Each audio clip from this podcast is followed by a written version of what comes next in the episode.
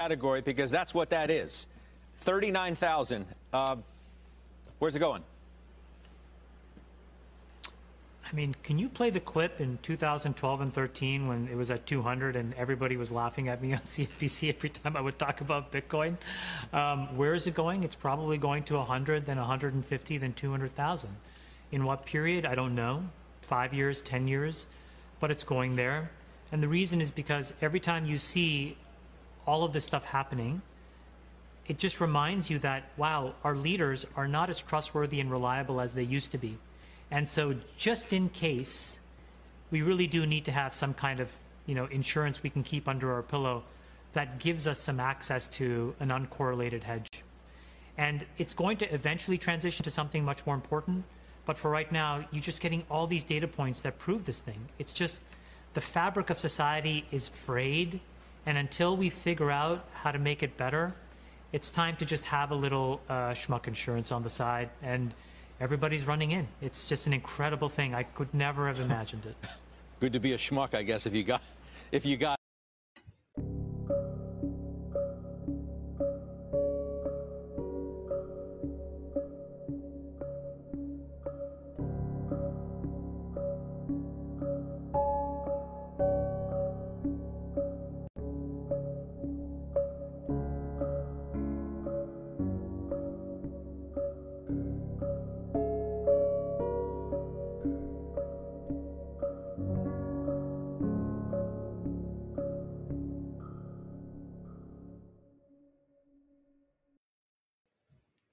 Hey freaks, it's your boy Matt O'Dell. Sorry about that little technical mishap we had there. Um, thank you for joining us on the rebroadcast. Um, this is Citadel Dispatch episode four. I'm joined by my friends uh, Janine and Ben the Carmen. Um, I'd like to welcome them here to the show. I want to thank all the freaks for joining us live. Uh, without you, we couldn't do this show. And it's been a pretty crazy week. So the topics I want to cover, mostly the focus I really want to have here, is on censorship, privacy, and open source software, because I think these last few weeks have really highlighted to a lot of people what the three of us um, have been talking about a lot lately, which is the need for more censorship-resistant tools and platforms uh, available to individuals. Um, so with that being said, um, let's get this party started. Uh, Janine, do you want to give a brief intro um, on how the freaks, uh, what your focus has been the last few years?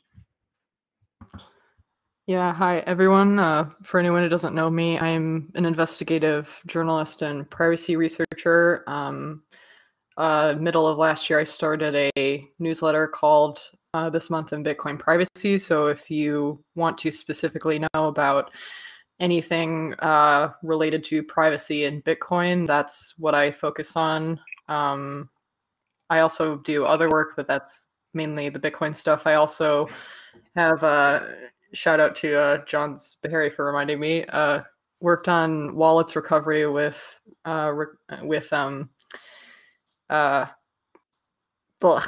I just, my brain is a bit dead right now. Um, Yeah, worked on wallets recovery, um, which helps with uh, uh, which which helps with um, if you have issues like importing your uh, your keys or your seed to other wallets and are struggling with that. It kind of explains why that's the case and what which wallets are compatible with each other. That's great, and um, no.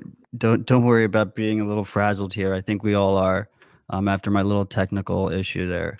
Um, Ben, how should people know you? Uh, hey guys, I'm Ben. Uh, I've been in Bitcoin for um, like three years now, and I've been doing Bitcoin development for about two years-ish now. Started at like Bitcoin Core, um, just basic stuff, and then worked at Wasabi for a while, and then for the past year, I've been at SharedBits doing uh, discrete log contract stuff. Um, thank you for introducing yourself. I just put the link to This Month in Bitcoin Privacy, uh, Janine's most recent uh, newsletter, uh, into the comments. Um, everyone should go check that out. I really have been enjoying them. So thank you for that, Janine. Um, I guess let's just jump right into it. Uh, we had the sitting president of the United States got removed from uh, from Twitter completely forever. Uh, and I think all of a sudden people are starting to realize that if it can happen to one of the most powerful people in the world, then maybe it is actually happening to much, uh, you know, much more vulnerable people uh, all the time.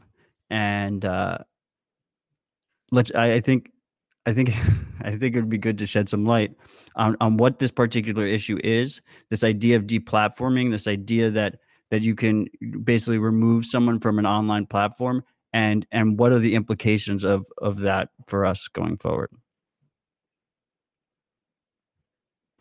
Yeah, it's been a real crazy week because it wasn't just like the president. It was like lots of uh, other things, like Ron Paul's like page got removed off Facebook, and like seeming and like some like uh, even some like stuff from the left got removed that like seemingly was unrelated to Trump. So it's been like a huge purge from social media, and it's like I don't know. I think like Gab and like Mastodon have been getting huge influxes, which is good to see.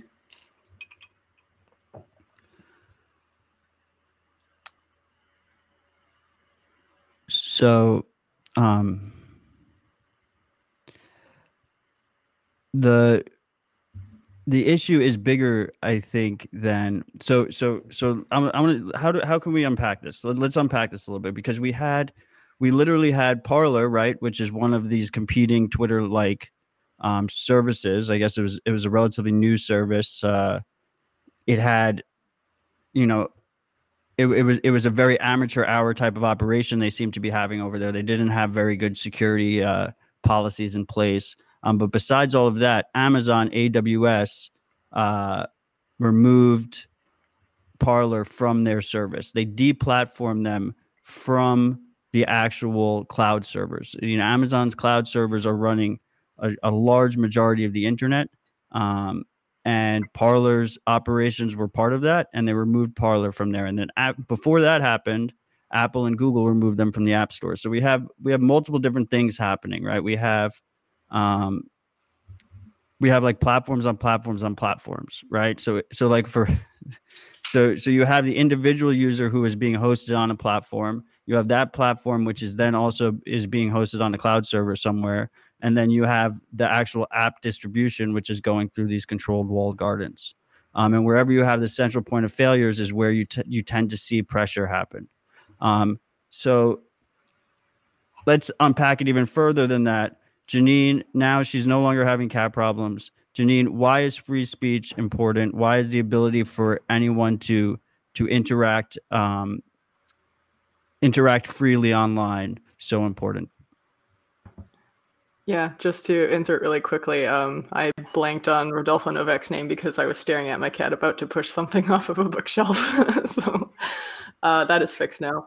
Um, but yeah, so I actually gave a talk in December um, called Financial Cancel Culture about the link between freedom of speech and money and how censoring financial access um, and also just limiting financial access in general can affect Um, speech.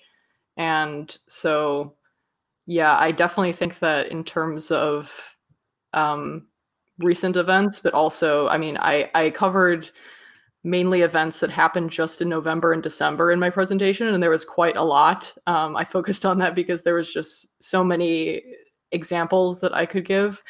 Um, obviously, the most prominent one that most people know about is uh, when WikiLeaks Uh, published the diplomatic cables, and then uh, you had various payment processors and even banks uh, kicking them off, not for any real uh, explicit reason in most cases, uh, and not saying you know, whether there was any pressure, but I think it's reasonable to assume that there was pressure at a very high level to do so. Um, but even if there wasn't, um, that it, without Bitcoin existing, I could, I think I could reasonably say that WikiLeaks itself may not have continued to exist after that point, um, or at least it would have been significantly harder, because they're, at the moment, I think they're still relying on um, basically other institutions to accept donations on their behalf, which, you know, that works, but it's not the best.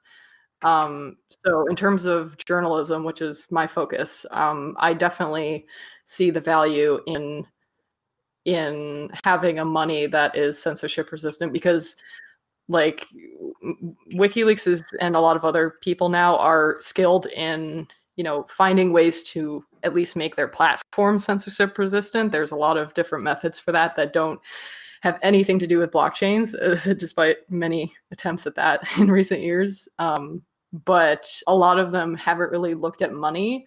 And I think, you know, examples like WikiLeaks, but also others, um, they're the only people who have really considered that and actually been willing to experiment with things like Bitcoin, which is, uh, you know, back in two thousand ten was so much smaller. And that was, you know, it's always this rumor that uh, part of the reason that Satoshi went quiet is because one of the last messages he or they posted was about the uh, hornet's nest being kicked in terms of WikiLeaks possibly accepting donations in Bitcoin. Um, and weirdly enough, I still think that a lot of Bitcoiners have that fear of even talking about uh, the case or trying to link Bitcoin with that in any way, which is unfortunate, because I feel like, you know, if one organization, if you can't even talk about an organization accepting Bitcoin, is Bitcoin really censorship resistant, uh, if you're afraid about that?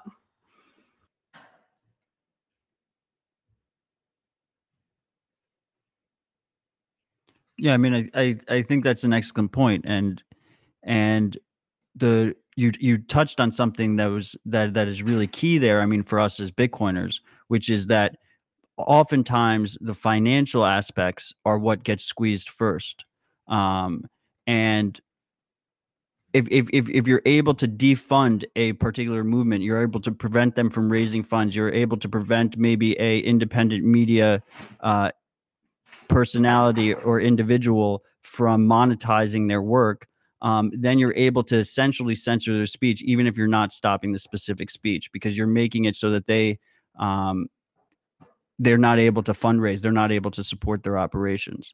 Uh, but this is a a phenomenon that we, that we've seen growing more and more over the years. I mean, most recently, I I, I think a, a big element of uh, the financial censorship side um, has been, I think it was called Operation Choke Point, which was against, I believe, sex workers and uh, marijuana businesses.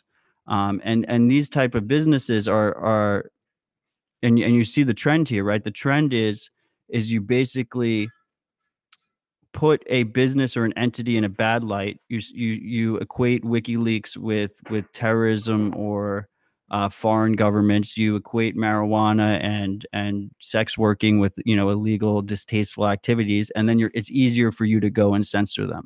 Um, and and that's exactly the M O we've seen um, on these speech platforms. So so it comes down to what is the solution here um, as our as our lives get more and more digital, and is is that solution really, uh, as some have said, like competing platforms, right? So if Stripe censors you, well, do you go to Cash App? Or if Twitter censors you, do you go to a Gab?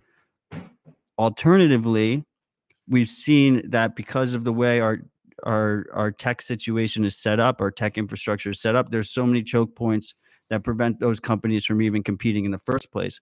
So I would argue, and I, I think you guys would tend to agree with me, that the real the real solution here is some type of tech-based solution. We we basically need networks and protocols and tools um, that that can't be censored by an individual, whether you like it or not, uh, and that's the only real way to to protect speech and or and to tangentially to protect privacy. I would say is the same thing. Um, Ben, what are your thoughts here?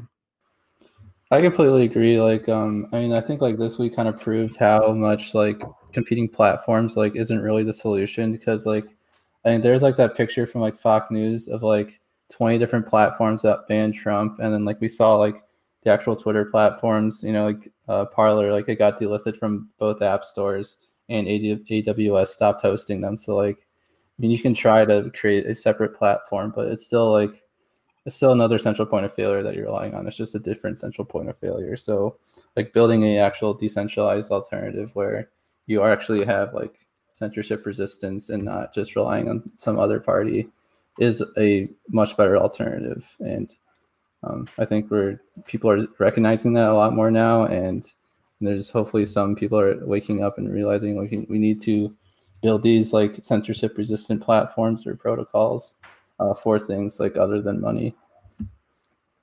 Um, so I think like an interesting way of framing it uh, is, is, is this idea like the, when you, when you see this, this censorship coming from a, uh, a, a central body, um, It, it tends to be the playbook tends to be to do two things: to identify critical participants um, and then pressure those participants. So I, I think when you're looking at tools um, that are trying to help further the goals of censorship resistance, um, I think like the two main things that we can benefit from is is making it more difficult to identify the specific participants.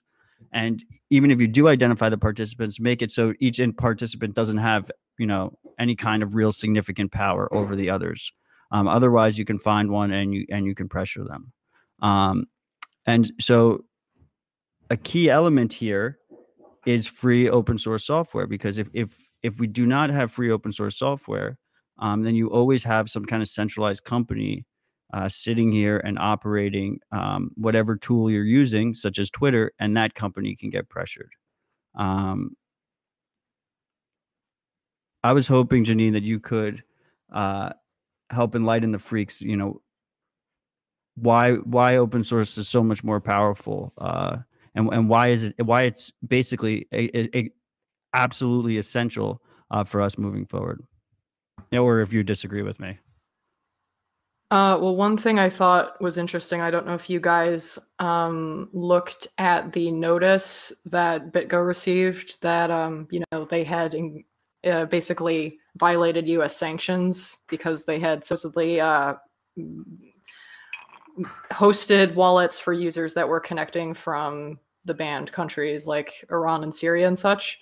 Um, I thought that was interesting because that happened around, or that notice was published within days of a, a similar notice that was in the complete opposite direction from GitHub, uh, which for anyone who didn't see, in twenty nineteen, there was this controversy because GitHub was suddenly limiting um, access to developers from Iran, and they were citing U S sanctions as the reason. And interestingly, um, very, unless I can't remember the date when it was posted, it was the last week or so, but Uh, they posted an update saying that they had actually applied for a license to be able to offer their services in Iran. And the argument that they gave was that they basically said that the freedom of information benefits of making their services available for developers there should, it was greater than the need to impose, to basically deny it on the basis of imposing economic sanctions, which I thought was really interesting because basically it was saying, you know, the the the value of, um, you know, offering these services and having people from Iran contribute to open source software was uh, was outweighed, or it, no, it, it outweighed the um, the desire for the government to restrict that. So I thought that was interesting that those two things happened at the same time, even though they went in completely opposite directions. Right, with GitHub, they actually got a, they got approved, right? Yeah, so they now, they yeah yeah their license got approved, and they say that they're going to apply for licenses for other countries. At the moment, they just have Iran. Um, but yeah, it's unfortunate that the same argument can't also be made for money. But uh, obviously, money is perceived as much more political than simply software Uh, hosting, unfortunately, but uh, I would argue well, you were that surprised, they're, right? They're similar. Um, I well, I was surprised about BitGo, or I was surprised about GitHub. No, BitGo what didn't surprise me. We can get back to that, but but the the you know uh, the reversal on GitHub allowing Iranians. I mean, I, I was pleasantly surprised at that, but I I did not I don't think that's something that we can really expect going forward, right? Like, it caught me off guard. Yeah, I mean, I yeah, I wasn't expecting it. I mean, because as everyone should know by now, GitHub is owned by Microsoft. Um, so I'm guessing that the reason they were able to do that was maybe Microsoft stuck its giant foot in there and said that they wanted to support it. I have no idea what stance Microsoft uh, may have taken in those kinds of negotiations, but I mean, it is good that um, that that argument that they made was successful, because um, I didn't even know that. I didn't. I wasn't even aware that you could actually apply for a license to basically ignore the sanctions under certain circumstances. But um, I was surprised that it sounds like they made the argument that um, it's um, it's important for uh, spreading uh, intellectual freedom or something. No, yeah, I mean, one hundred percent. Great to see that. Um, you did have you do have a good point there that. It kind of hits both ways, right? These big companies, uh, it's it's more likely in in some in some ways it's more likely that they can, you know, bend the rules in their favor um, and get a carve out for themselves for Iranian users in this case. Um, but then other times, I, I they're almost bigger targets, um, and they'll be more likely to have to comply because uh, because they are one of the largest companies in the world, um, and and the governments have more leverage over them. Uh, like sometimes I want you see like these smaller, a lot of times you'll see like these smaller startups and they might not do any kind of geo blocking. And then once they get bigger, then they have to. Um, just to go back to BitGo, that's really interesting because what we're seeing here is, is basically it was a non-custodial wallet with BitGo. It was a non-custodial Bitcoin wallet. They weren't holding anyone's Bitcoin, um, but they were providing uh, infrastructure. And uh, th- so they knew the I P addresses of their users. And and one of the issues is is using I P addresses um, to mass classify users is that you can use a V P N to, you know, uh, fake an I P address or have a different I P address um, located in a different country. So what happens after that is what we usually see is justification of K Y C, which is which is mass data collection of users to make sure um, that the user is who they say they are and to censor appropriately. Um, Ben, you've been, you've been awfully quiet over there. Uh, you, you want to talk to the freaks a little bit about why, you know, wh- why K Y C concerns us so much? And it says like K Y C is like a, it's a double-edged sword where like one, you're like, you know, giving up this info that now like, um, you like, you don't want to give up. Like, if you're just giving this info to BitGo or whatever, like they can use this information against you, and like you shouldn't need to do that. It's a huge hassle, and you're like putting yourself up for like risk, because like we've seen countless times where, you know, BitGo could get hacked, and now they're selling this data on the market. Like what we saw with Ledger earlier this uh like a few months ago, where now like there's just a huge uh entire database of people that own Bitcoin. And, you know, they have their like their house address and phone number and full name. And like if you had something like that where it's if you're doing even full K Y C, we're giving up a something like a driver's license or a social security number. Now you can be at risk for like someone stealing your identity, and then someone could, you know, open up credit cards in your name and like really screw things up. And like it's a huge problem in America. I think like a quarter of Americans get their identity stolen in their lifetime, which is utterly ridiculous. And like that's thousands of hours that people are spending, not only like getting wasted by like having to deal with that, but then like that, like if they don't catch it, they could actually like ruin parts of people's lives. And like these people have no reason to be able to give up this information. Like, you know, I should be allowed to use BitGo services if me and BitGo want to use it, but uh, you know, some people don't like that. Yeah, I think there's kind of two aspects to K Y C that are harmful. The one is uh, the one aspect is for people who even have information relevant to K Y C to begin with, which is that, you know, once you enter that, you're, as you said, you're at risk of um, identity theft. You're at risk of things like uh, the Ledger data breach happening, where um, you know, potentially thousands to hundreds of thousands of people, um, if they didn't use um, you know, if they didn't obfuscate their identity somehow or obfuscate their uh, shipping location, whether that's a, uh, in a lot of cases, it was probably a home address, um, then you basically open yourself up to anyone with the motivation to come and find you with the knowledge that, you know, you have some interest at least in a uh, volatile uh, asset. Um, the other aspect of K Y C is that from the start, it blocks out anyone who doesn't have the identity uh, documents necessary to participate in the system by going through the K Y C process. Like if they don't have it, they don't even get the choice of whether to participate because they don't, they uh, whether to make that, um, take those privacy risks. They just don't have the option. So that's also an issue. Um, And so, you know, at, on one hand, that means, you know, you're, you know, financially censored in the sense, and your speech, in effect, can be censored as well if you not e- if you're not even allowed to join these platforms because you don't have the right documents. Um, but then also, you can be censored if you say something that is not acceptable to that platform, and they don't want to host it anymore, and they kick you off. Yeah, like that, it's like a huge deal where like now, like say if I, I don't know, if, if you're a sex worker and you have to, and you want to use like someone's service, it, like, like if I'm like, want to have a wallet at BitGo, it shouldn't matter like what my job is. Like, but if you have to like submit an I D, they could like do some cross check and be like, oh, this person does this job that we deem inappropriate. And now they block you from the service, which like they shouldn't be like, they shouldn't have to know who I am. And like, they shouldn't need to be able to do all that stuff. Like it's it'd be so much better for like both parties if they could just ignore that and just like offer the service anonymously.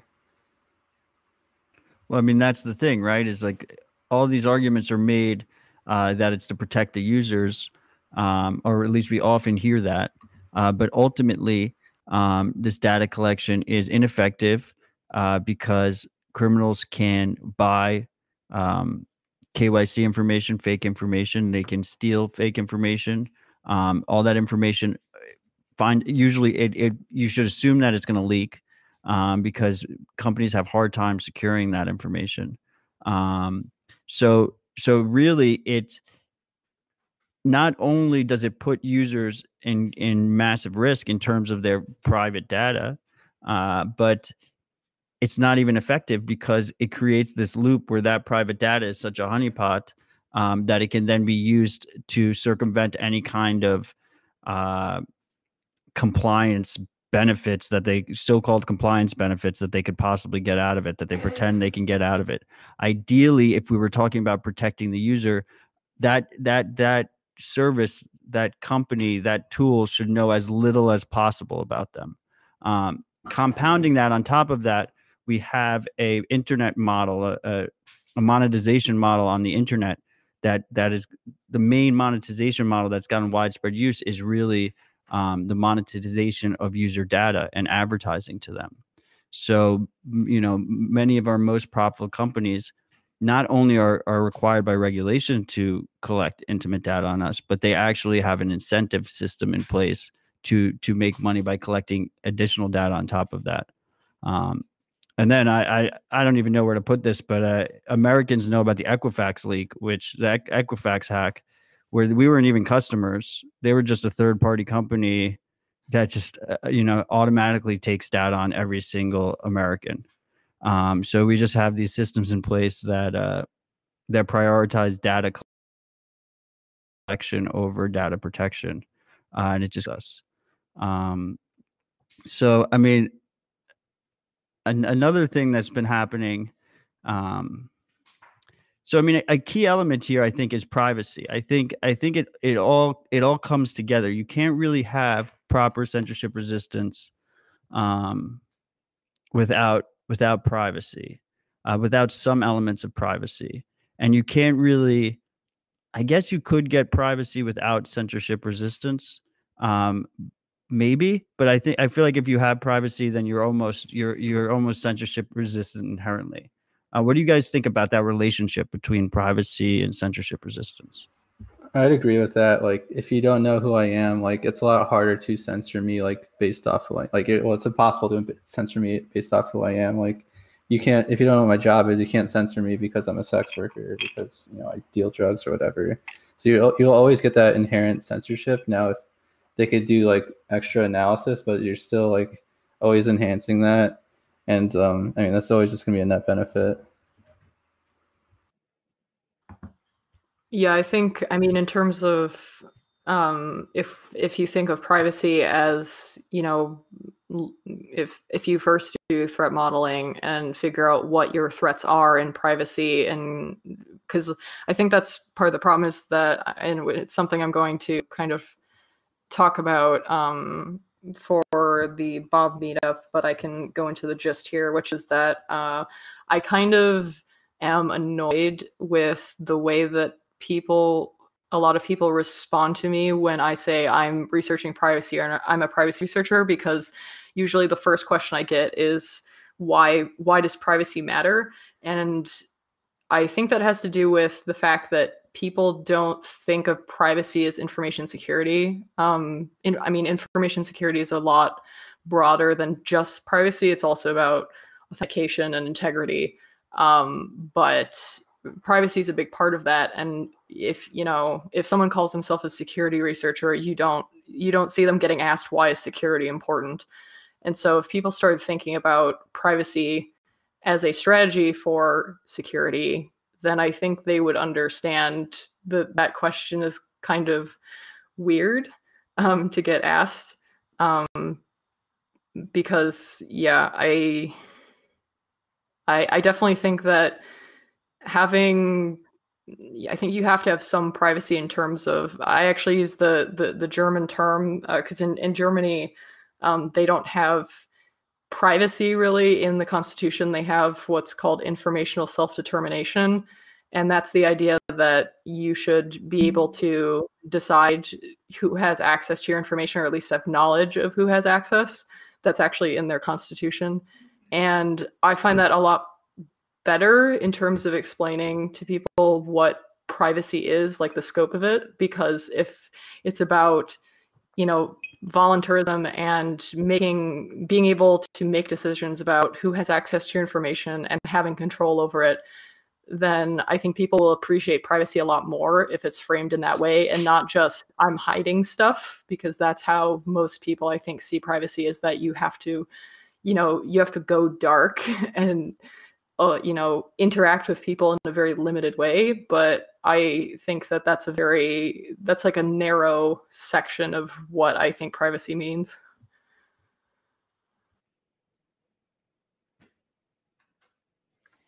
I, yeah. So, I mean, that is, that's a, that's definitely a very, a very good point uh, that I've struggled with myself is, is do people actually, does the average person care enough? I mean, I, I think, I, I think the answer is overwhelmingly no. I think, and I think ultimately um, in our society, we've kind of found ourselves in this weird situation where privacy is actually, the default is the opposite, uh, unfortunately. And, and, and, and that wasn't always the case before. It's, it's mostly tech enabled.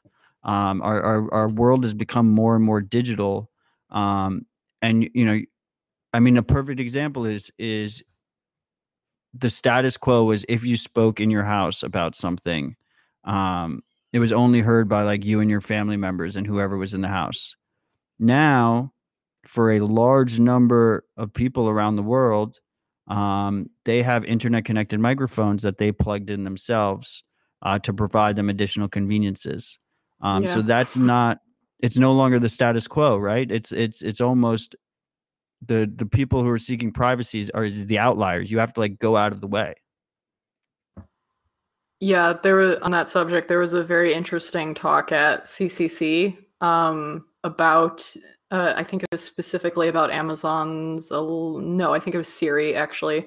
And yeah, a lot of people, they kind of see Apple as, oh, I mean, actually the researcher who presented justified her continued use of Siri personally as to say Apple's business model isn't um, isn't to sell your data.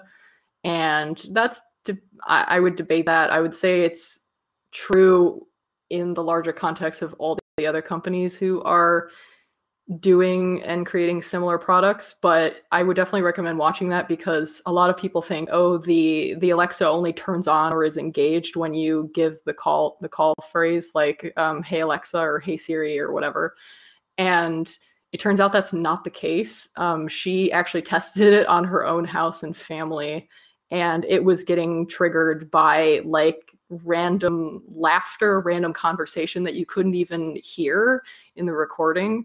Um, so if anyone, I hope no one has those. I would never have one of those devices. Um, but anyone who does, you might want to check that out because it is picking up a lot more than you think it does.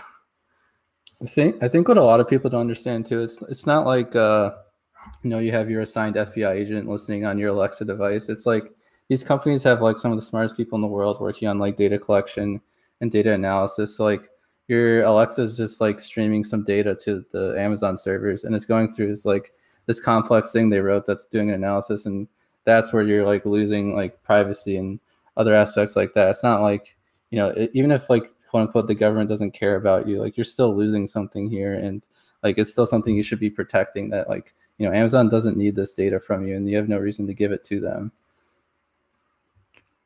So. I mean, there's a there's a good point there in terms of Amazon telling uh, individuals that it's only um, collecting information under a specific set of circumstances. Um, that brings us back to the open source software uh, conversation, in that we can have tools uh, at our disposal that allow us to to easily prove and verify that they're doing what they're doing. Um, unfortunately. The status quo is the exact opposite. I mean, you said there uh, that Siri, you know, uh, Apple says they protect my privacy and it's their business model to protect my privacy. There is no way that any of us can prove that or verify that. Yeah, definitely. Uh, and I mean, a big, a big reason of why those kinds of devices concern me is um, if anyone's not familiar with kind of the U S uh, statute, uh, there's a principle called the third party doctrine that, that um, I've especially been following a lot in my newsletter uh, when it comes to um, like the E F F looking at the lack of privacy protection and transparency with fintech apps, including some that have to do with cryptocurrency.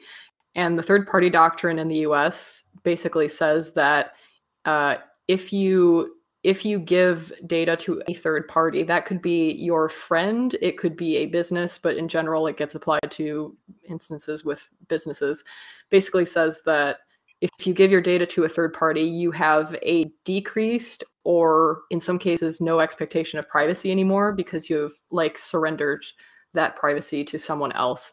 And so what scares me about, I, I haven't seen whether this has been applied anywhere, but I am afraid of the idea that if you have these devices in your house, that at some point someone's going to make the argument that because you have, you know, surrendered the privacy of your conversations in your own home and other people can access that, that that decreases your, like the, the there's this assumption that within the home there is, uh, it, you know, it's different on like public streets and such, but in the home that is considered like the gold standard of places where you should expect to have privacy. And so if that is then stripped away, uh, what other what other place is there anymore?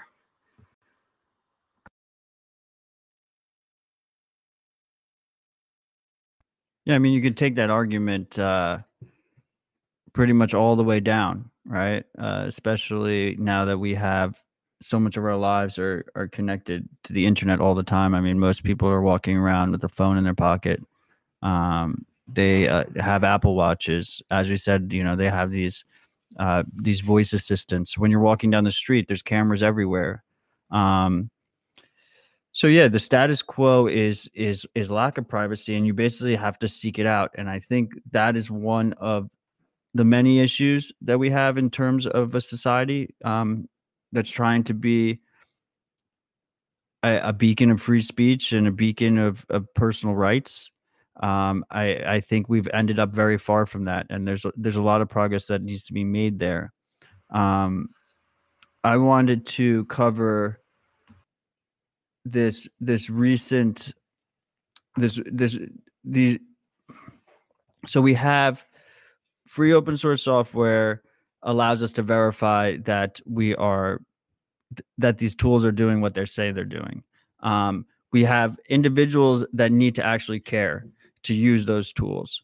And then we have the overwhelming set of individuals that don't realize. And I think ultimately what happens is as we see our society become more and more um, anti-privacy by design, is people are going to get burned, right? And we're going to see worse and worse data leaks. Like I think um, if you look, if you look at the scale of of instances we've had and, and leaks we've had and hacks we've had, um, and and privacy compromises, we've had massive privacy compromises.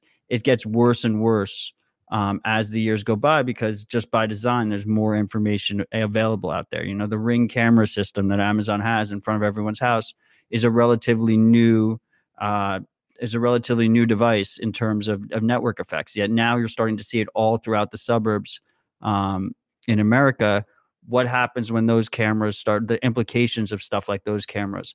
And I think what happens is people will get burned. Um, and then once they get burned, we, we, it's up to us as, as privacy advocates, uh, it's up to us to have those tools ready for them and the education ready for them so that when they're a motivated individual, um, they can improve their own situation. Would you guys agree with that? I, I completely agree with that. Mm-hmm. It's also like in a, kind of an incentive problem too of creating these open source solutions, because you know, as an open source developer, you're not generally not getting paid to do that, and uh you know, Amazon's just going to hire thousands of people to create a better product. So like it really really does have to come from like the actual user to want to to, to want to seek the privacy, because like the open source solution won't probably be the better product initially, because you know, they don't have multi-million dollar companies behind them.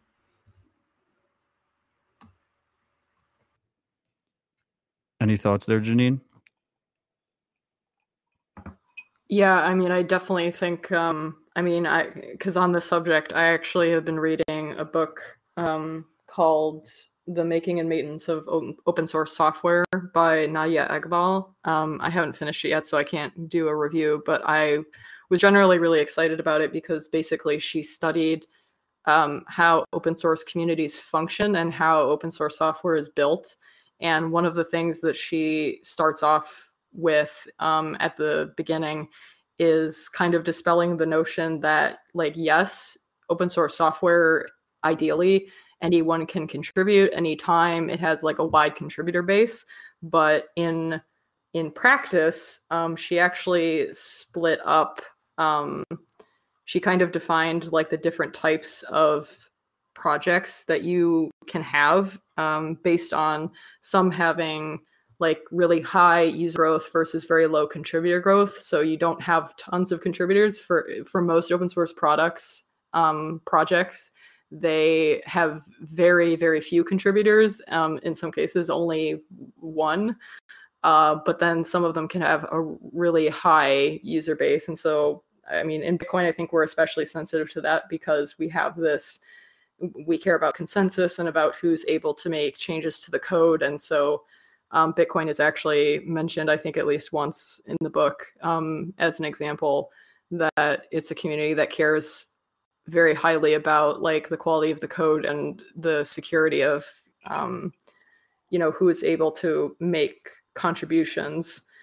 And uh, so part of that problem where you, we kind of have, over the years, we've kind of seen open source software development as the commons and something that's just there and available. And I mean, part of the reason why I think there aren't as many contributors to each project is because a lot of these people are just contributing their free time. And they do that because um, they're, I don't think it's so much that in some cases, maybe there aren't people who want to fund them, but I think in a lot of cases, it's just the barriers to funding contributors in a way that makes sense um, has not, had not really been possible until Bitcoin. And so I definitely think stuff to get developers funded and even exploring different ways of like, you know, how how much should you give to particular contributors? Is the maintainer getting all of it and then they distribute it? Or are you paying on like a per commit basis? I think that would that's going to be really interesting in the future if open source projects can get funded, because we've broken down the kind of um, onboarding hurdles to doing so. Because I think people want to. It's just a struggle in a lot of cases to figure out how to do that. Um, like I myself, uh, at the moment, I don't have any public-facing funding options. Um, I'm trying to fix that, um, but it is... Uh, it is a, you know, a lot of people, they just set up like a Cash App profile or something. There's, there's a lot of user experience. Uh, there's a lot of money being put into user experience lately with those kinds of things by big companies. Uh, the problem is, you know, these are essentially still bank accounts. So the people who can access them still have to go through the regular K Y C process to do it. And so in that way, that still limits who can then get funded for contributing. So that would be unfortunate. But with with Bitcoin, we can do better than that. I mean, that's some interesting, those are some interesting points there. Uh, in terms of of getting funding, a key aspect of, of Bitcoin is that it enables developers who are unknown developers, developers who do not have their uh, their legal government identity publicly attached with working with this this open source project, are able to receive funding. Um, we've we've seen multiple developers get funded from Square Crypto, for instance, um, that are N I Ms that are that are located around the world. Um, so so that is a, a, a new opening. Uh, which is really good to see, because I, we were talking about earlier the relationship between censorship resistance and privacy. Uh, I think it's extremely important that we have developers on on important projects like Bitcoin that do not have their public identity associated with it. It becomes a lot more difficult to pressure them and to stop working on that kind of code, um, especially in, in situations where that code could get politically heated. Uh, I, I kind of I, I feel like this is a, a good moment to kind of discuss um, the this apparent Tor attack that we see happening, um, because Tor is considered, you know, one of the leading open source projects. I would I would argue, um, and it seems to me that there's a, there's almost a completely different mentality in terms of adversarial mindset versus. versus, you know, the Bitcoin project, um, the Bitcoin open source project. Is that something that you've noticed, Ben? Like, do you, do you, I, I feel like people grossly underestimate um, the, basically the mindset that's gone into, the motivation that's gone into developing Bitcoin, the software. Yeah, I think like a lot of people like kind of just assume Tor is the thing that will always work, and like, And, uh, you know, it's not something that needs to be defended. Like we, we, we like all agree we need to defend Bitcoin, but like, I mean, this week we kind of saw like all like V three Tor addresses were down, and like tons of like services rely on that. And like uh, you were commenting this on um, somewhere saying like, you know, this could severely affect the Lightning Network and stuff like that. So yeah, like I think like hopefully this is like a wake up period for people. Like, you know, Tor is just as, uh, like probably as important as Bitcoin, and like, this is a network we need to defend, and hopefully, you know, maybe this could incentivize people to like fund Tor devs or, um, you know, to contribute themselves. But yeah, it's it's pretty scary to see like uh, how big of an attack it seemed to be, and I don't think I know they said they have a fix, but I don't even know if it's out yet, and it's been like two or three days now, so like it's been a pretty serious attack.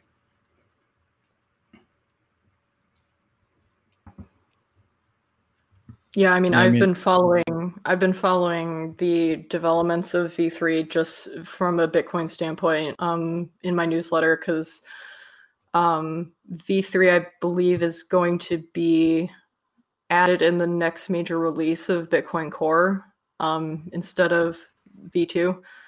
Um, yeah, that's right. So I've been following, yeah, and uh, yeah, I haven't I haven't looked too much into this uh, recent problem with it.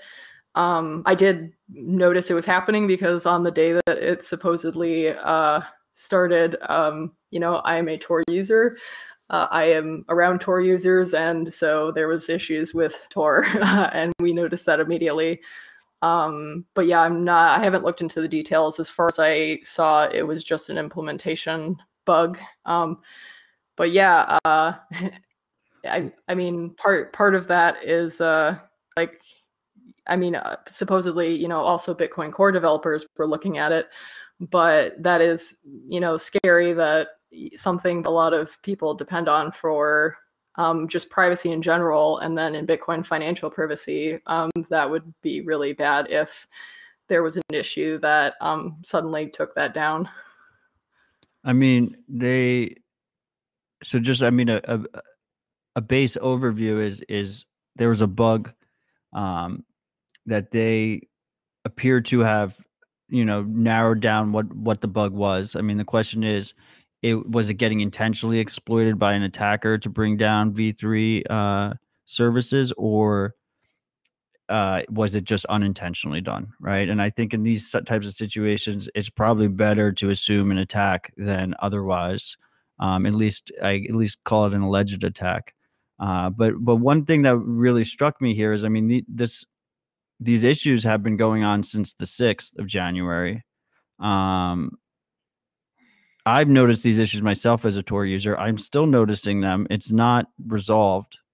Uh, at least I'm, you know, on my non-scientific uh, usage myself, and I see other people on the internet reporting issues, continue continuous issues here, um, and just like the the way the messaging was handled, right? Just like the way, and I'm, you know, a huge fan of the Tor project. Just the way the messaging was handled on on their official blog and their official communication channels.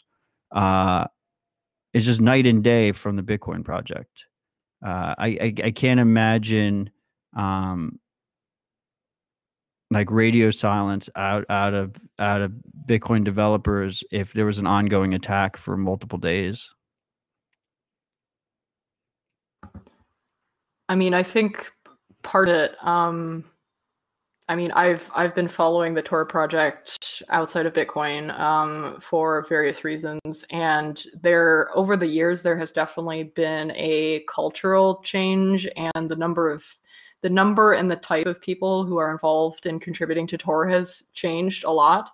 Um, part of that is because it went from being a relative, like when, when Tor started out, it was just basically a couple of guys um, who were you know doing academic research. And um, as Tor got more popular and got more attention, um, and also there was this desire to shift Tor as much as possible away from this image of it's the darknet market browser, um, because that has been something that has uh, followed Tor for a very long time. And so there was a lot of there was a lot more focus on the interface design, on user experience, and making it really accessible to the everyday person as possible, which I think is a good thing in general. Um, but as with any project, when you focus on one thing, that means other things can suffer. And I don't know if that was the case here, but it that tends to be the reason for these types of things ha- happening. It doesn't mean it can never happen if there isn't a focus um, on security uh, and things like that as the primary thing, which I think it is to the greatest extent. But Um, I think that might be part of the reason that this might have gotten missed. Um, in terms of attackers, I mean, Tor is a very, uh, it's a very highly visible project, and there is a lot of incentive for people to break it in comparison to other things. Um, so that's also part of the problem, is that there are, because there are so many vulnerable people who rely on it, um, there are also attackers who want to break it and hurt those people. Um, so, you know, when things get missed, it can have, even if it's a small thing, it can have a big catastrophic effect compared to other projects that have less visibility.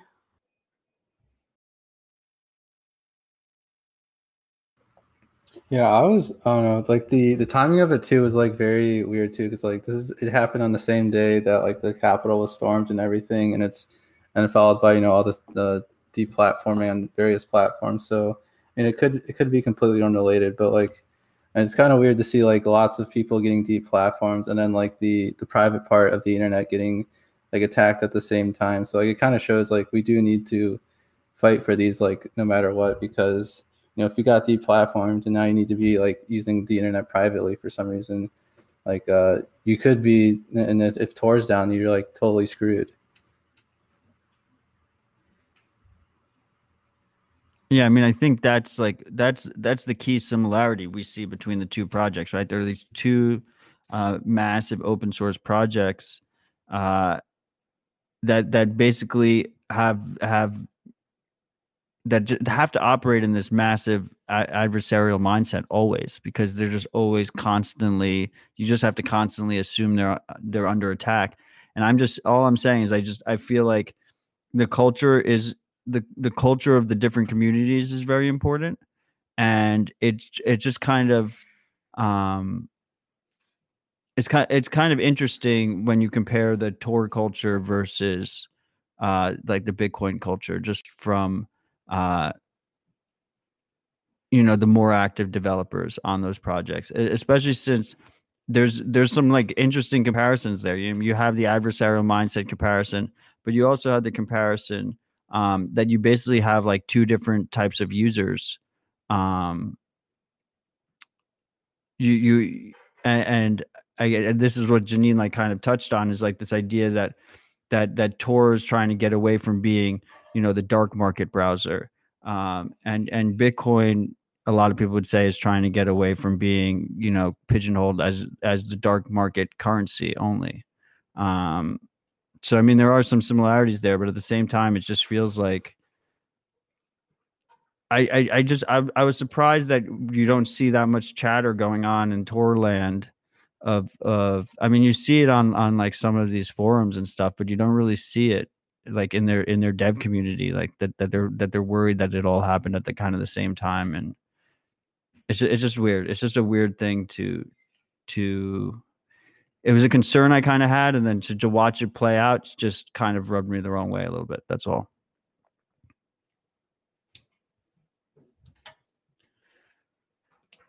Um, so, and then the other thing I wanted to touch on was uh, I saw this in the comments. Uh, and freaks, thank you for joining us. Anyone who's here live, you know, thanks to everyone who's listening after after the fact as well.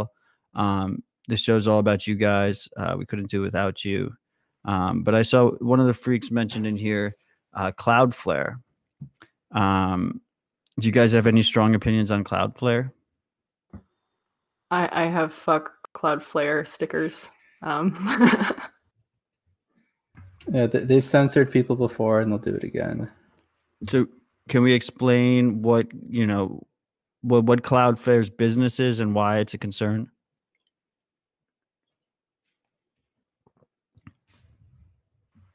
Uh, from my understanding, Cloudflare is kind of like a DDoS protection, and then they also do like a bunch of D N S stuff, and you know, just like oh, and then some hosting, I think, as well. And like they're a huge like kind of central point of failure for the internet. Where like I remember like I think it was sometime in twenty twenty, Cloudflare went down, and like half the internet's like sites were down because like they rely on Cloudflare to do stuff like that. So Um, like if if you lose service from Cloudflare, you can lose a whole lot of stuff. Or like if you lose your your D N S. That could be huge, because now someone needs to actually type in your I P address to t- find your website, or, you know, if you lose your DDoS protection, your site could go down pretty easily. So I mean, so, like losing Cloudflare can be a, a huge thing. And I know the sites that have taken down, um, you know, they weren't the most upstanding sites. It was like a super like Nazi site or something like they took down, but it's still like, if you don't defend these people, then who, who are you going to defend um, when they come for you? Yeah, I mean, I, I I think the key aspect here is that the internet as we know it um, has has some, you know, very integral broken incentives, uh, and is, you know, it it is not this, you know, magic piece of of networking that that people necessarily think it is to, in today's age, right? Like people just think it just works. They think it's just like magic. Um, But what really is is is happening is the the way it's set up is it's very easy for a a, a relatively easy for a sophisticated actor to essentially uh, like bomb a site with traffic. Uh, and if you bomb a site with traffic, this is what we call a, a, a DDoS, a distributed denial of service attack. um, you you basically hit them so hard that they're not able to serve regular customers. And in the process, it becomes very expensive to them. So they're constantly serving, serving, serving the attacker. And the attacker could, maybe they're not even, a lot of times the attacker isn't using their own compute. They're using compromised computers um, to then attack those those sites. So what happens is all these independent site owners, um, and I and we see it a lot with the Bitcoin exchanges, if we want to bring it back to Bitcoin, rely on, the, the easiest way for them to handle those dis, di, distributed denial of service is um, through a centralized actor who's able to basically have massive block lists and distribute any kind of traffic around their global network. They they have they have massive economies of scale that allow them to mitigate these D DoS attacks.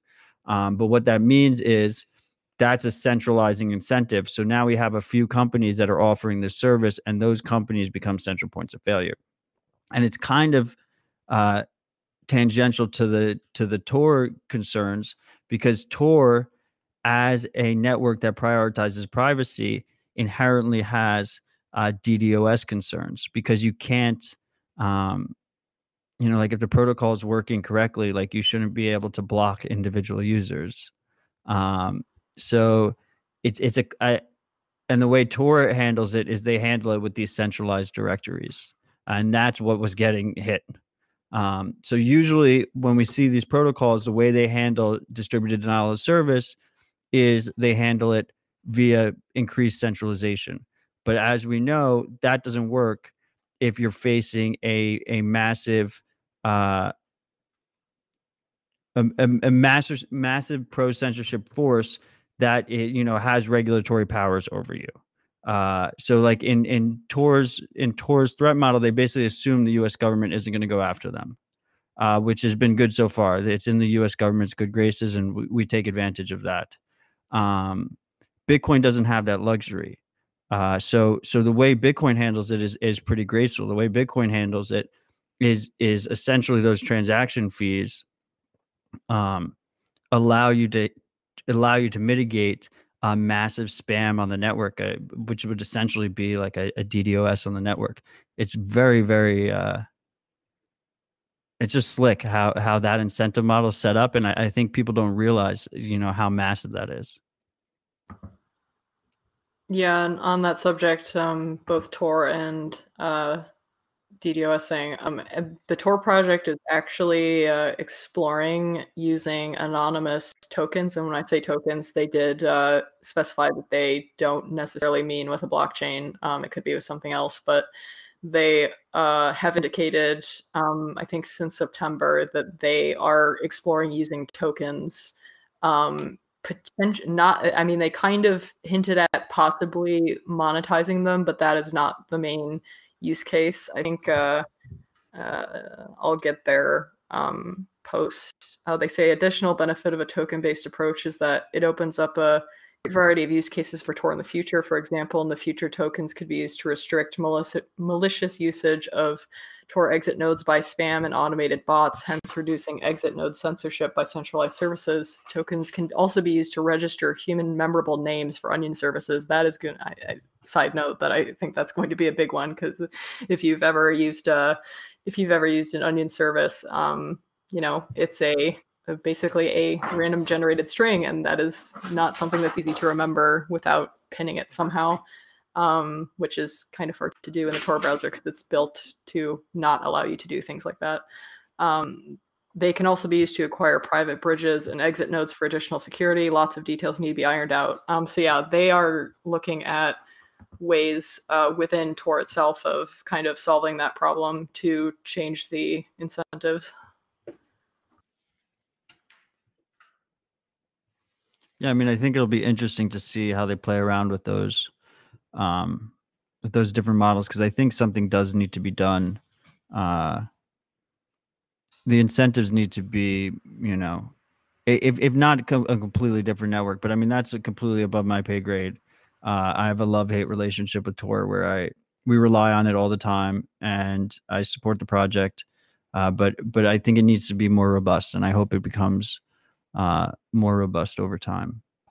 Um, Wasn't there a yeah, proposal mean, for a network, like uh, some like routing, like basically like for networks, but it was using like Lightning Network.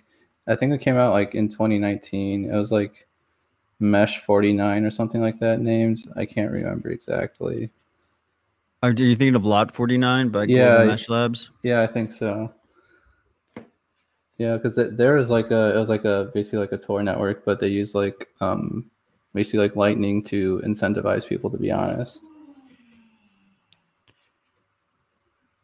Yeah, I mean, I guess the, the general concept, I mean, I think their focus has, was more mesh uh, related, but I mean, you can you can do that kind of, you know, that kind of layout on a on like a non-mesh infrastructure as well. Um, you know, the general idea, I mean, is and is what we see on the Lightning Network, right? Which is an onion network uh, where the individual nodes are incentivized to route messages. And if you're an attacker, it should come with a cost, right? And that cost is um, a transaction fee. Uh, so so then then you have an incentive where an attacker, it, co- it costs more for an attacker than it costs for a, for a good user. And you can reduce the um, vulnerability to to these kind of, you know, large scale denial of service attacks. Um, but we'll see how that plays out. Um, Freaks, you got anything else for us in the comments there you want us to touch on? Been really enjoying this conversation. Uh, Ben, uh, Janine, you got you have anything in mind that you think we should touch on here? Um, well, one thing it was at, it was mentioned at the very beginning of the show. Someone brought up um, R S S, um, and I just wanted to point out a lot of people don't know that um, Aaron Schwartz. Uh, I'm sure most people know who Aaron Schwartz is, um, but a lot of people don't know he was actually the uh, creator of R S S and Markdown. Markdown is what um, Git uh, and in particular GitHub, although it has its own flavor of Markdown. Um, he was the creator of that, so I just wanted to bring that up because a lot of people don't know that. I, I had no some- idea. I think something good to bring up was uh, where Mozilla, they were saying like, we need more than deplatforming, and like um, they didn't explicitly say like censor the internet, but they were saying, you know, bring up like trustworthy trustworthy voices or something like that. And like, I feel like that's a pretty like kind of scary thing to see. Like I stopped using Firefox after I saw that post where people like, I don't know, your your browser should be like your your gate to the internet. It shouldn't be like telling you what to go on the internet and see. So I think like stuff like that's kind of scary too, where like I think me and a lot of other people I know switched to like uh like on Google Chromium, like an actual open source uh browser, which is good to see, and, and um, hopefully that's a good trend we see going forward. Well, I mean, the browsers, you know, the browser situation is kind of fucked, right? Um, I, I well, you you were men- you mentioned uh, de-Googled Chromium, right? Yeah, yeah, that's like uh, it's open source and everything. You can it's like basically the only option at this point. Uh, yeah, and you can't get it on your phone, so you're kind of screwed that way too. Um, yeah, so I mean, let's just backtrack here for a second and talk about there, there's a concept here. There's this idea here that you can you can selectively filter out only bad content, and I I firmly in the camp that, in order to protect the most vulnerable amongst us, you have to basically protect everyone in mass. Because if you don't, um, then then the powers that be in any individual power relationship will always um, exert that power and control over the more vulnerable. Uh, I, I both of you agree agree with that, right? Yeah, one hundred percent. I mean, that's the that's the the gap, right? That's that's where the, the real disagreement is. Would you would you agree?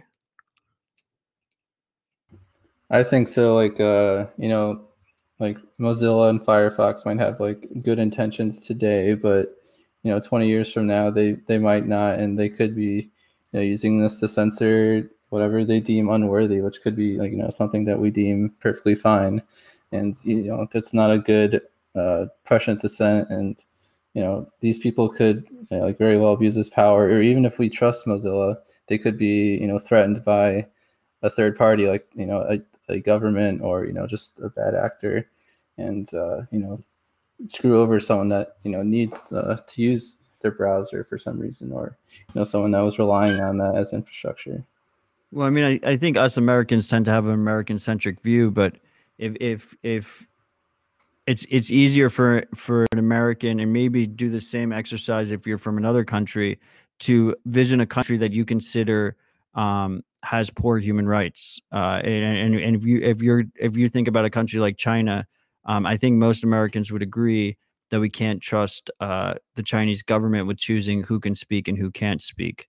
Um, so if if that is the threshold that that we agree on, and we agree at that premise, how do we bridge the gap between understanding that as a concept, but thinking that, uh, I mean, I think a large amount of the country thinks like a, a Twitter or an Apple can choose what, what speech is good speech and what's not. Like, how do we bridge that divide? Yeah, I mean, it's I, I find it really hard to answer that question, because on the one hand, I believe in the idea that, you know, if you're a private person or a private company, you're not beholden to, you know, what you're, you know, what you're kind of entitled to host or not host, as a government is, you know, obligated to not censor people, at least in countries like the U S. But on the other hand, a lot of these big platforms, the reason they are so big is because the state makes it difficult for smaller players to to run, you know, their own infrastructure, especially infrastructure that's private and censorship resistant, to any actual meaningful degree. Um, so it's really hard, because that, you know, that's essentially where this kind of public square argument comes in, is because they've effectively been given this kind of cushion by the state because of how they've, you know, because they were either first into the field, or because they had enough power from, a, you know, resisting regulatory challenges um, in different ways to to kick out all of the competitors, or at least limit the ability of competitors to get any good user share. Um, I don't know. It kind of makes the question a bit murky to me. I mean, I kind of feel like the only real solution is, you know, we build and support platforms that that no one can easily censor by design. And then we just kind of just wait till enough people get burned to realize that it's an issue. Because I don't know how how you how you get through to people uh, if w- without without them getting burned. Like if, if you look at this last week, um, I, I think a, a a large amount of people woke up to the issue, and I think it's just kind of getting started. I think as as as more voices get uh, squeezed, as more people get cut off from the financial system, um, as more private information gets leaked, people will start to ultimately realize that that they need to seek out better solutions. Yeah, and I mean, weirdly I, enough, uh, we- weirdly enough, apparently Mark Zuckerberg um, at a conference in twenty nineteen actually so he actually said that he believes that the future of social platforms is private, which I find. I mean, he's the kind of person that says a bunch of things that are completely contradictory to the existence of Facebook in so many ways. So I, I but I find yeah, it interesting I mean, that he said that. He means perceived private privacy, right? And this idea that you can have like a group chat or something, but he he doesn't actually mean actual privacy, um, because that yeah, goes I mean, against their whole business model. But yeah, so yeah. so this is actually a perfect example here, right? Is that people have been using WhatsApp for years. Facebook has owned WhatsApp for years. It's the, the number one chat application. Um, and all of a sudden, people realized, um, I guess there was like this mass movement recently, like this last week, I guess something changed in their privacy policy, or they had to disclose it because Apple forced them to disclose it. Um, and like a bunch of people woke up, right? And they just switched to Signal. But they, there was there's two key elements there, right? Is like the people need to wake up, but then once they wake up, there has to be something that's, you know, relatively easy for them to switch to, waiting. Yeah, and I yeah. think, uh, I mean, Oh, you go ahead, Ben. And the sad thing is too is like Signal's not even like a perfect solution where now like people might have to be giving up phone numbers to someone they otherwise might have not had to. So like we really do need like alternative solutions, which kind of sucks. But I mean, hopefully people are working on these things now. Yeah, I'm. Um, I mean, I'm. I've used Signal before. Like I have a general. I don't use it anymore. I'm. I mean, I have. Uh, I have a phone. Uh, for circumstances where there's no other option, but like it's almost never on. Um, and yeah, I find it uh, as a as a generally phone-free person. Um, I'm. I mean, I would say that in general, I would trust Signal a lot more than WhatsApp slash Facebook. Um, but at the end of the day, it's the same model. And the model that I'm worried about is the fact that, you know, it's based on this idea that a phone number is an identifier.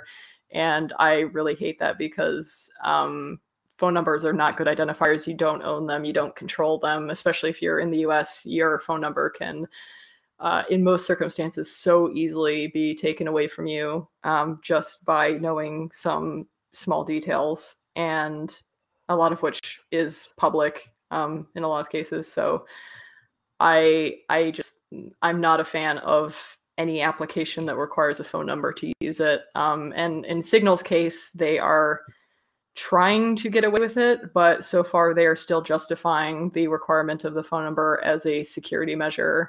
Um, in fact, uh, they, they say that it's a way to prevent spam, like their service is getting overwhelmed, or at least that's what they said before. Uh, so related to that uh, topic of, yeah. It's a, it's a centralized K Y C method of handling a denial of service.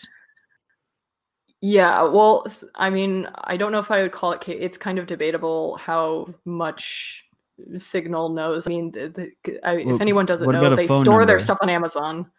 Yeah, I mean, so the, supposedly the way that Signal has designed their infrastructure, they don't know your phone number um, explicitly, um, but still that, yeah. So that data, though, is still being stored on Amazon, which I, like, so much is, so much is stored on Amazon. Um, I'm, yeah, in, in terms of, like, centralized adversaries, Amazon's a big one for a number That's of it. reasons. So let's unpack this for a second. I mean, Signal is obviously, uh, I mean, Ben said uh, it's not perfect. I mean, it's clearly not perfect. Uh, the the two main things is the, the phone number requirement and just the phone requirement in general. I mean, you can't, uh, you can run it on, on a computer, but you need to have a phone that basically is relaying the messages to the to the desktop client. It's not a true desktop yeah. client. Um, and the yeah. phones in general are, are, you know, it's, it's very difficult to secure a phone privacy wise. So you're opening up your users to, to that risk. But I think it's important to make it to it's it's an important point to make to the freaks that we're you're never everything has trade-offs. You're never going to see something. You're never going to see something that's perfect. Um, Signal can get deplatformed from A W S, just like we saw happen to Parler. Uh, They haven't, though.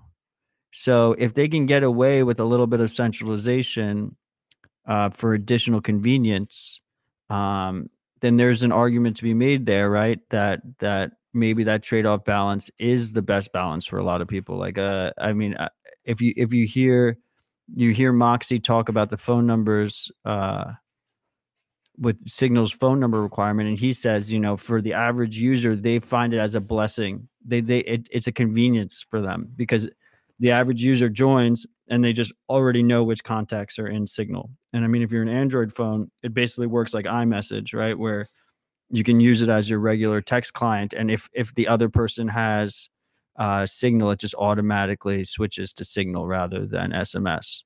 Uh, so there's a convenience argument to be made there. And I, I think this is the type of trade-off balance that we basically see all the time in our day-to-day lives, right? Yeah, I mean, as uh, I think it was a, a CoinDesk article about cypherpunks, um, and there was a line in there that said something like, uh, using Signal is the equivalent of like s- smoking uh, smoking weed once in college in terms of the cypherpunk ethos. Like, it's a good onboard.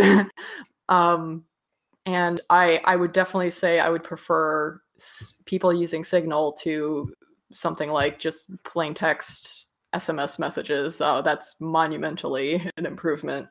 Um, but in terms of censorship resistance, at the end of the day, it's not it's not any different, um, especially with uh, the requirement of a phone number.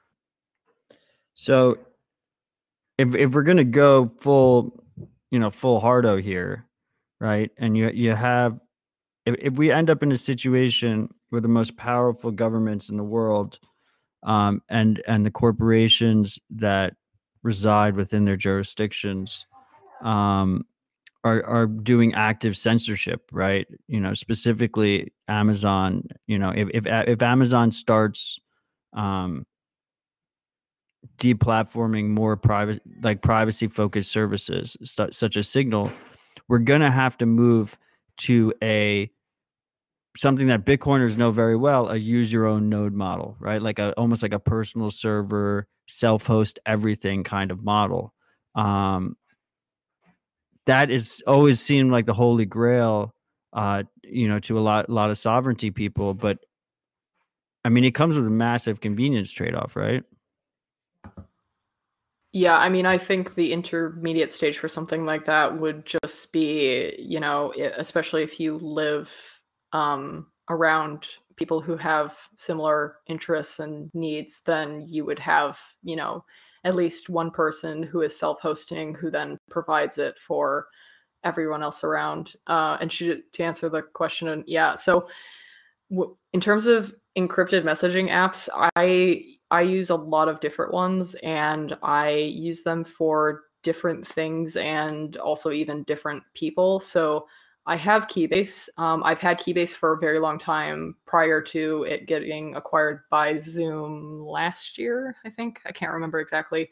Um, and I do yeah, it was definitely, definitely think... It was definitely during the pandemic. Go on, continue. Yeah, so I, I, know, I can understand... to some degree why they made that decision. I think in terms of the product that they're offering, I think it's like on the completely opposite spectrum to what Zoom has shown that it's interested in in terms of privacy. Um, but at least the client, not the server, unfortunately, the server code, but the client for Keybase is still open source. I haven't seen any changes that would indicate something worrying on that end in terms of Zoom putting pressure on them to, I mean, even integrate Zoom. I think they said they might do that at some point, but it doesn't look like it was uh, looked on favorably at all. So I do, I am definitely concerned about the fact that Keybase is now is now owned by Zoom, and that may be a threat. And so I've always, even before that though, I've always treated Keybase as kind of like encrypted Twitter D Ms. So like whatever I would relatively feel okay saying in Twitter D Ms, I will say in Keybase and maybe a little more than that, but I don't use it for anything super sensitive. I do think that there, the fact that, you know, you can control your own key with it, um, you know, that's independent of Keybase. You can also generate it with Keybase. That is not ideal, but yeah, I think it, it's all a matter of like, what are, what are the various options? What can you use them for? And what's the threat model in using them? So Keybase, I prefer people to use that rather than DMing me on Twitter, for example, where, you know, Keybase has this whole social network thing. So if someone wants to contact me, you know, it's someone that, you know, if they're following me on Twitter or whatever, then that's already public information. I'm not trying to hide that I'm connected to them or something. Um, so it's just that that's, I treat it like an encrypted version of Twitter, sort of. Um, but in terms of so, like your main app, definitely Keybase is not at the top of the list. Yeah. So to the freaks listening to this on the podcast feed, um, one, one of our freaks, uh, Pedro, uh, he asked uh, Janine what she thought about Keybase, which triggered that uh, discussion right there. Um, you know, I tend to agree one hundred percent with what you said. I think an important thing for the freaks to realize here is that that Keybase is open source software. Um, You know, the code could have more eyes on it. Uh, you know, the more people looking at code, the better to keep them honest. Um, but it is designed in a way to be end-to-end encrypted. So the idea there is between the combination of end-to-end encryption and the fact that it's open source and you can verify it, um, it means that you don't have to trust the company that's running the servers uh, with the contents of that message. which I think is a very important distinction. I mean, obviously there could be certain things that happen there, but but that's like the the base standard that I think we we want to see in all of our tools and services, that they're designed in a way to reduce trust in the overarching company as much as possible. Um, and then they're open, the code's open so that we can actually prove and verify that. Do you keep in mind though, like, yeah, go on. Um, to actually like do that entire proof to yourself too, like you'll need to either build it yourself or, you know, like P G P verify your download and everything and not get the automatic updates and all that stuff, which is a huge barrier for entry to a lot of people that likely aren't doing that, which is another. I mean, there's trade-offs everywhere, right? But, yeah. But I think as a base standard, if that's the expectation, um, ideally you have some people that are doing it, right? Um, so at least, you know, users might get fucked, but at least the alarm will be sound, you know, like uh, someone, I, it might be after the fact, it might be too late for someone. Uh, they've already lost their privacy, or in the case of, of, of uh, malicious Bitcoin software, maybe lost their coins, but uh, at least, at least it would be known, right? Yeah, that's true. Like it's strictly better than if you compare it to something that's closed and not end-to-end encrypted. Oh yeah, one hundred percent. Um, before we got on that Keybase tangent, Janine, you were saying something pretty interesting. You had it. I I was enjoying where we were going with that. Um, I guess we were talking about we were talking about personal servers, um, and and the convenience trade-off that that that entails. Yeah, I, think? I think the last thing I said before I went to the Keybase question was about how I think the intermediary step will just be having, you know, a more localized um, kind of community-run thing where you know the person who is self-hosting the infrastructure, and maybe they're, you know, they're the skilled one who knows how to handle that, and they can, um, you know, an individual or a group of people who know what to do can host for their local community or their friends. Maybe they're not living near each other physically, but I feel like that's the intermediary step, because at the end of the day, most people, um, whether it's because they don't have the money to build up the infrastructure or the the, the knowledge to know how to do that properly, um, a lot of people, most people are not going to do that. So I feel like at least the intermediary step is going to be just, you know, a group of friends or some families who know each other to do that together. The Uncle Jim model. Yeah, the freaks yeah, know the, model very well. I think that's a it's a good starting place too, because like, um, for, you know, for some people, like getting a whole server rack is like, you know, it's completely untenable. Like, if you asked like my mom to do that, she'd, you know, just be like, I'm never doing this. So it, it is a good thing, like if you do have that, you know, the quote unquote Uncle Jim to be able to set something up, and like, you know, so our hardware is getting cheaper and cheaper. Like you can get a Raspberry Pi like three for like twenty dollars or something. So like it it could be doable, and like it's not exorbitantly expensive where it's not like, you know, you're keeping a barrier to entry from like a lot of the like poorer parts of the world. But we do need to actually build that software. I don't know. At least personally, I don't know any messaging that is like self-hosted, um, like the Uncle Jim model kind of thing. Um, yeah, I mean, I, I've been kind of bullish on the Uncle Jim concept, uh, but when I talked to a lot of old timers, um, they were like, that's kind of what, you know, everyone was always saying, and then it just turned into the cloud model. So I don't know if we're just like in our little bubble, but I think that that's kind of what we should try to achieve, because I mean, as Janine said, like, I don't think, I, I don't think we can really expect that many people at scale. I mean, look, let's look at Bitcoin nodes, right? Which has like a massive incentive to, to use your own node, right? Um, and very low burden. Uh, even with that, we don't see many people running that or using their own node. I mean, what, what do we think the upper end of that is? Max, like a hundred thousand people.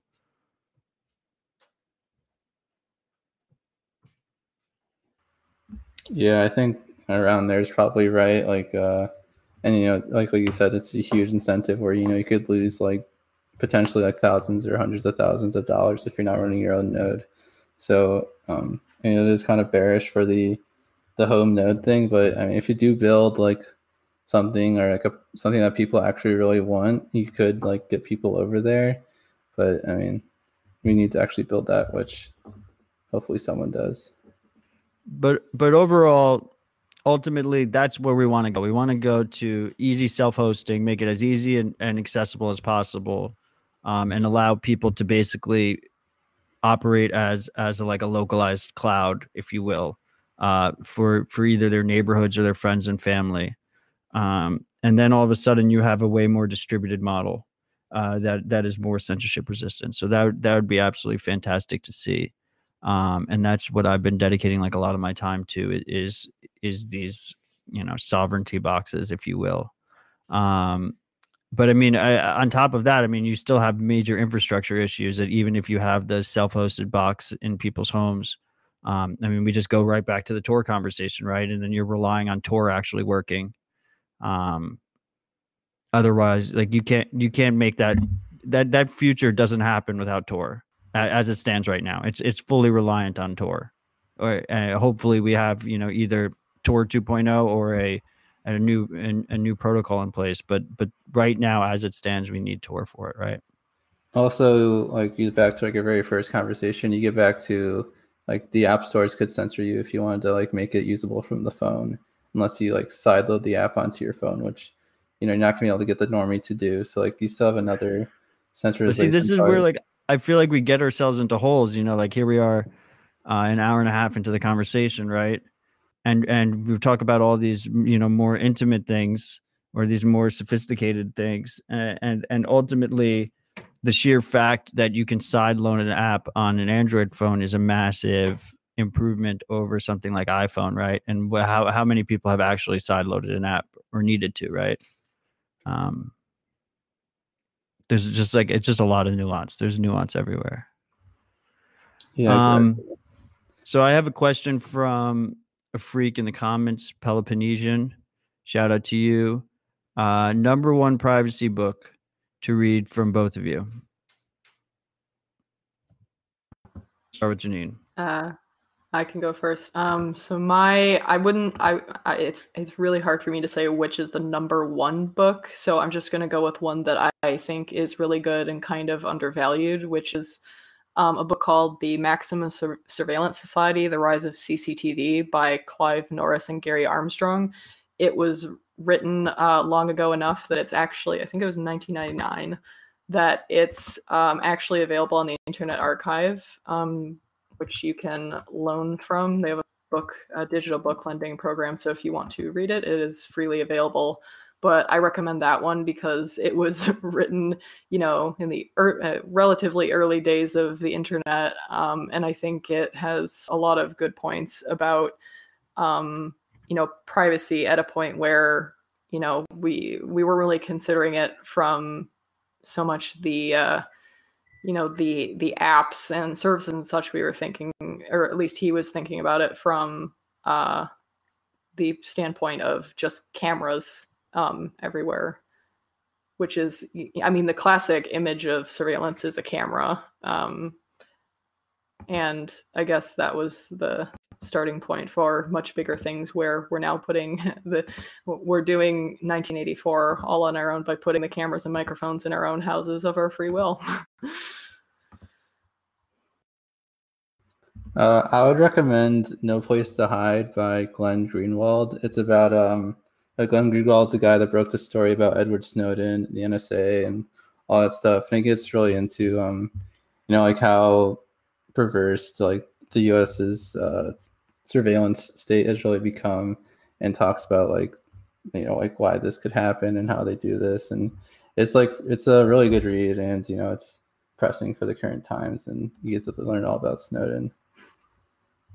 Yeah. On the subject of uh, usability, there's a great story in there. Uh, if anyone doesn't know, when uh, Snowden was uh, trying to get in contact with Glenn Greenwald, um, Glenn was not really using P G P at the time. And so uh, Snowden was like, he, uh, he includes in the book the fact that, and I think Snowden also wrote about it in his book, Um, but yeah, Glenn includes the fact that like he uh, frustrated his source by not using P G P.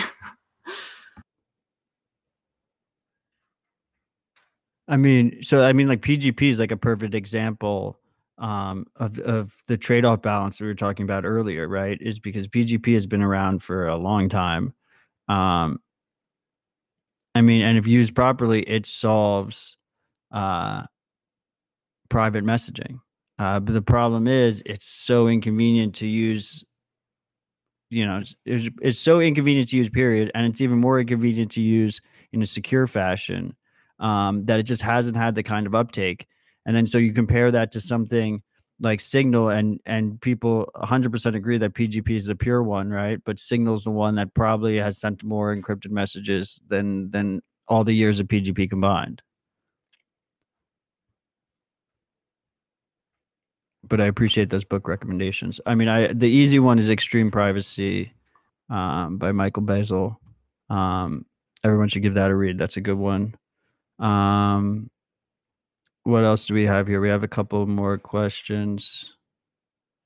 Twitter exodus to Mastodon. What do you guys think about Mastodon?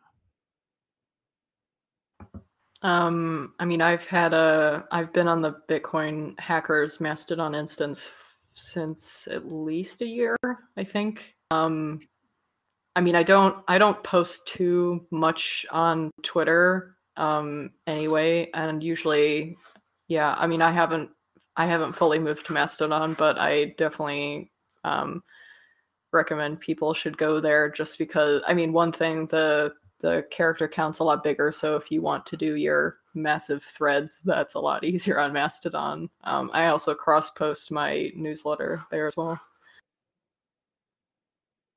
I've been liking Mastodon a lot. Um, hopefully, this this time is different, T M, and uh, people actually stay. But uh, it's been good. Like uh, it kind of feels like more like the Bitcoin hang, where you know we don't need to like fight with central bankers or Peter Schiff or whoever. We just hang out and share Bitcoin memes and talk about things we actually care about.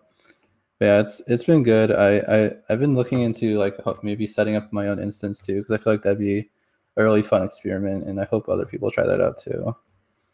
Um. So I mean, that's kind of it's kind of interesting. I mean, you know, I'm also over there in the Bitcoin Hackers instance. Uh, Mastodon had been there for a couple of years. I think people look at it the wrong way. I don't think it competes with Twitter. Um, I think these these centralized platforms allow you to, you know, like Twitter, these massive centralized platforms let you cheaply uh, and easily broadcast out to the world um, and at, at the cost of censorship resistance. Um, so Mastodon's actually really interesting based on the trade-offs we've been talking about, um, because it kind of does sit in the middle there. Uh, anyone can run their own instance, uh, which is basically a node, uh, their, their own server, um, and they can either use that themselves or they can Uncle Jim it and they can have other people use it, right? And and you can, you it's a federated model, so you can interact across those instances. So it provides some competition Um, in a more open environment, uh, with with the ability, as Ben said, is you can just run your own instance all by yourself, and that could just be then all of a sudden we're in the personal server model, right? Um, so so it, it is a pretty cool project. Um, it should be interesting to see how it plays out. I, I'm I'm kind of cautiously optimistic at all these different uh, like open source social media derivations, you know, and, and hopefully we can move away from these massive centralized platforms, because it's gotten, it's gotten really, really bad in that respect.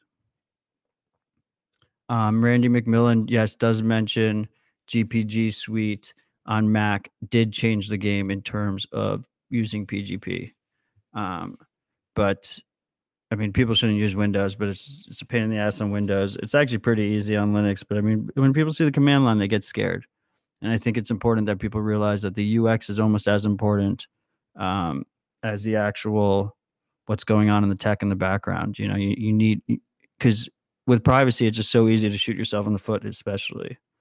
Um, so if if if a tool is set up in a way where it's possible for a user to shoot themselves in the foot, you got to assume that most users are going to do it. Um, yeah, yeah so I'm, yeah, sorry about that. Um, yeah. So, I mean, I just want to thank you guys for joining the conversation. Uh, I respect both of you a lot. And that's why I asked you here for the fourth episode of this new show. Um, sorry, it got off a little bit slow here. You know, I'm, I'm still trying to, to get used to this format, uh, especially in a cabin in the woods when my internet is, uh, we were talking about intermittent connections earlier. Yeah, that's what I'm experiencing. Uh, and I wanted to thank the freaks for joining us again, especially the freaks that are joining us live, but also to all the freaks that are going to listen to this after the fact. Um, we're going to have another episode of Citadel Dispatch next week, same time, five p.m. twenty-two hundred, five p.m. Eastern time, twenty-two hundred U T C on Tuesday. Um, we're going to have Rabbit Hole Recap on Thursday uh, at five p.m., I believe. Also going to be a live show. Um, so definitely show up for both of those. Uh, we'd love to have you. Um, Janine, Ben, I appreciate you guys a ton. Uh, I'm going to throw up for our, our, our viewers. I'm going to throw up your, your Twitter tags. Those are also their tags on Mastodon at J nine R O E M and at Ben the Carmen. Um, thank you guys for joining us. Thank you. It's fun to be here. Thank you.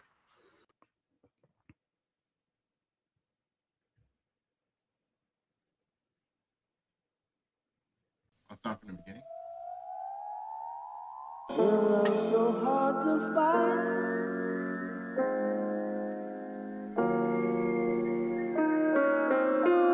Just when you think you found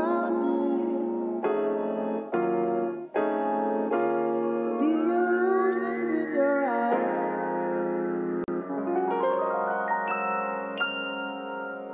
That's why I love the moon.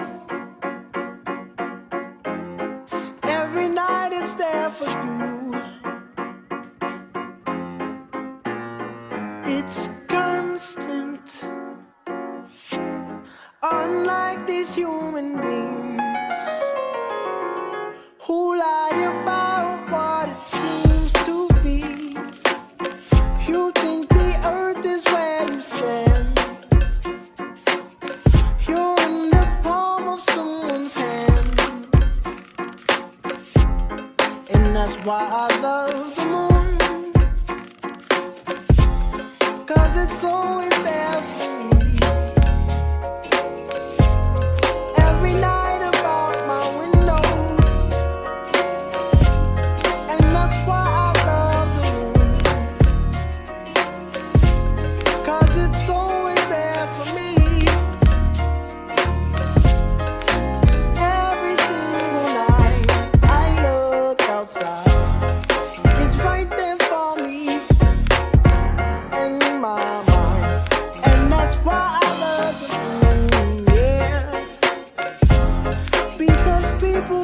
Consume my love in the wrong way, so I send it up at night, at night, at night.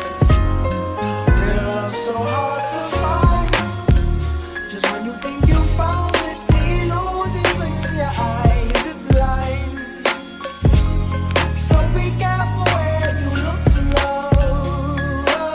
Be careful where you look for love. Real love so hard to find. Just when you think you found it, the illusions in your eyes, it blinds us all. So be careful where you look for love.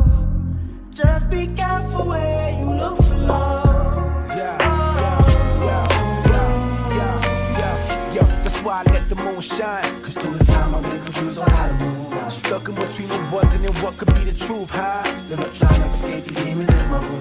You see it's no change, dropping, we learn to maintain. uh, And how could anybody else prepare when they brainwash us and watch us every time we make exchanges with slaves? Locked in a box and use our minds just to escape all the same shit. I'm tired of the pain, love is blind to the flame. That's why I look up, never hide behind the skies in the rain. Promises come up, exercising through denying the pain. That's why I look for ways to find whatever lies in the rain. Cause shit change, I don't blame my father for laughing. And I believe that help. What I'm trying to grow is just still trying to grow as myself. So understand that when I'm stranded, taking chances, no, I need that. Full flat on my back, you just relax and keep your seat back. Uh, Cause when you think That's when you let time run and escape with your mind, loving. That's what you think.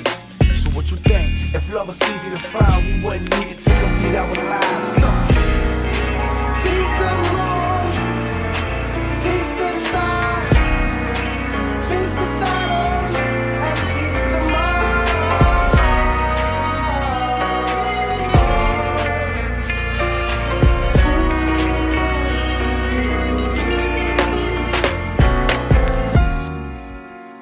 Just when you think you found it, the illusions in your eyes, it blinds.